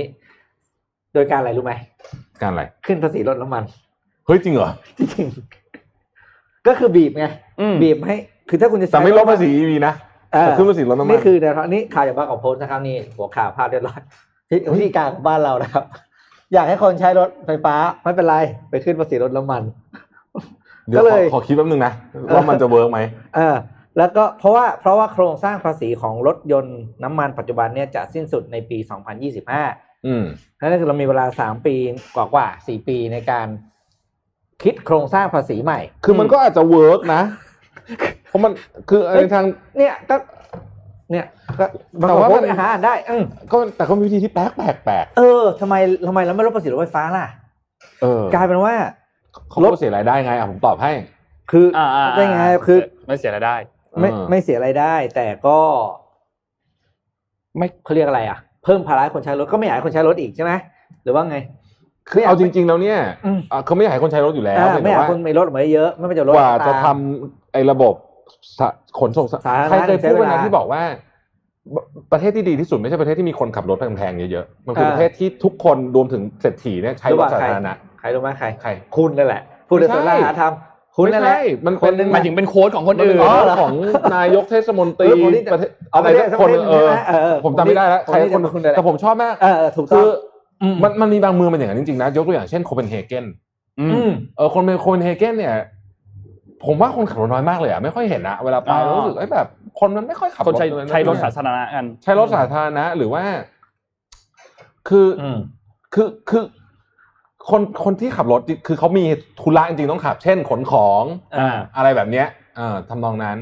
นแต่ว่าปกติแล้วก็คือประธานบริษัทก็นั่งรถไปอะไรอย่างเงี้ยผมว่านั่นคือใช่ถูกต้องนั่นคือสิ่งที่มันจะต้องควรจะต้องเกิดขึ้นแต่เราไม่ต้องหวังขนาดนั้นหรอกใช่ฟุตบาทเห็นว่าแววตารูปฟุตบาทแววตามันคำว่าฟุตบาทมันขึ้นมาช่วยส่งรูปเข้ามาท่านผู้ชมนะครับช่วยท่านผู้ชมช่วยส่งรูปเข้ามาหน่อยตอนนี้ส่งมาในอินบ็อกซ์ก็ได้เพราะอาจจะหาโพสต์นั้นไม่เจอละส่งมาในอินบ็อกซ์ดักเขาปักพินไว้ข้างบนพินไว้ให้หน่อยให้ดาพินไว้ในเพจส่งรูปเข้ามาหน่อยว่าฟุตบาทแถวบ้านคุณน่ะบอกขึ้นมาจากไหนนะบอกสถานที่นิดนึงว่ามันอยู่ไหนขอนิดนึงเพราะว่าจะให้ผมไปไล่ตามถ่ายหมดไม่ไหวจริงๆแต่อยากเห็นว่าฟุตบาทหรืออะไรก็ตามที่เกี่ยวข้องกับฟุตบาทเช่นเหล็กทะลุขึ้นมาตรงฟุตบาทอะไรแบบนี้นะถ่ายรูปหน่อยสะพานมอลพานลอยเอาหมดอะไรที่เกี่ยวข้องกับคนเดินเดี๋ยวเราจะตะลุยในสนทนาหาธรรมซึ่งนั่นวันที่มันมากมีคนตั้งฉายาให้ด้วยสนทนาหาทัวลงชอบตั้งมาอ่ะนะครับก็เดี๋ยวให้น้องดาบเลือกว่าชอบฉายาไหนอันนี้เอาที่ดาบชอบเลยแล้วกันใช่ทั้งหมดแจก7รางวัลนี่เราแจกของหมดยัง หมดแล้วเดี๋ยวพรุ่งนี้แจกหนังสือเยอะกว่านี้พรุ่งนี้แจกรางวัลเดียวไม่มีอย่างอื่นพรุ่งนี้รางวัลเดียวเลย12เล่มแล้วคนเดียวด้วย winner takes allเลยพรุ่งนี้เพราะเราถือเป็นการเรียก tribute to Trump ใช่ tribute to Trump เพราะว่าเราพูดถึงแกเยอะเหลือเกินใช่ถ้าแกคิดค่าลิขสิทธิ์นี่เราโดนอ่วมเลยไม่มี Trump นี่รายการเราแย่เหมือนกันนะไม่มีรายการเราเลยคุณธรรมะพูดกันก่อนไงหลังจาก20มกราคมตอนเที่ยงพวกเราจะคุยอะไรใช่ไม่มีแล้วนะช่วงทำประจำวันนะคุณจะคิดถึงเขานะเราไม่รู้จะแซะใครไม่มี Twitter จะมาบอกไบเดนประจำวันมันไม่ได้ไม่เป็นไรเดี๋ยวทรัมป์บอกอีก4ปีกลับมาใหม่มาแน่นอนใช่คือ Twitter ของ Donald Trump อันที่เป็นที่ชื่อโพตัส President of the United States Twitter เขาจะยึดคืนนะครับแล้วก็ไปให้โจไบเดนแทนใช่แล้วก็จะเอาคนที่ follow ทั้งหมดออกหมดเลยเริ่มใหม่วันที่20เนี่ยเหลือ0แต่จริงๆแล้วเคสอันเนี้ยก่อนหน้านี้ตอนที่เป็นบารัคโอบามาเขาได้ follower ของได้มั้ยทรัมป์ได้ follower ของบารัคด้วยนะแต่ว่าตอนนี้รู้สึกว่าเขาจะไม่ตอนนี้ตัดได้แล้วรอบนี้เอาเหลือ0เลยแล้วก็เริ่มใหม่ใครมา follow ก็มากด follow ใหม่วันนั้นแต่จริงๆแล้วทรัมป์เองเขาก็มีแบบ Donald Trump Official ป่ะใช่ๆอันนั้นเขาจะอันนั้นน่ะก็ไว้ Real Donald Trump ให้Real Donald Trump ใช่เหงาเหมือนกันนะไม่มีแกเนี่ยไม่มีอะไรใช่แล้วเราจะแซะใครอ่ะไม่จะแซะใครดีโอเควันนี้น่าจะครบละวันนี้ครับก็ขอบคุณแพลตฟอร์ม Thailand Traveler Voice นะครับเที่ยวมั่นใจบอกได้ทุกเรื่องจากทททนะครับแล้วก็ข้อมูลจากทีม Wealth Advisory ของ SCB นะครับก็ขอบคุณมากๆนะครับวันนี้คิดว่าน่าจะครบถ้วนแล้วเดี๋ยวพรุ่งนี้มีของแจกรางวัลใหญ่12เล่มจัดเต็มจัดหนักกันไปนะครับวันนี้ก็จัดเต็มเหมือนกันรางวัลโหดมากก็สัปดาห์สุดท้ายของปีแล้วเนาะคนน่าจะเริ่มออกไปเที่ยวกันแล้วเนาะก็เดินทางตอนนี้ก็ยัง 8,100 คนอยู่นะยังเยอะอยู่ก็เดินทางปลอดภัยกันด้วยแล้วก็ดูแลรักษาตัวเองกันด้วยนะครับก็วันนี้เรา3คนลาไปก่อนครับแล้วเดี๋ยวพบกันอีกครั้งนึงวันพรุ่งนี้ครับสวัสดีครับ Mission Daily Report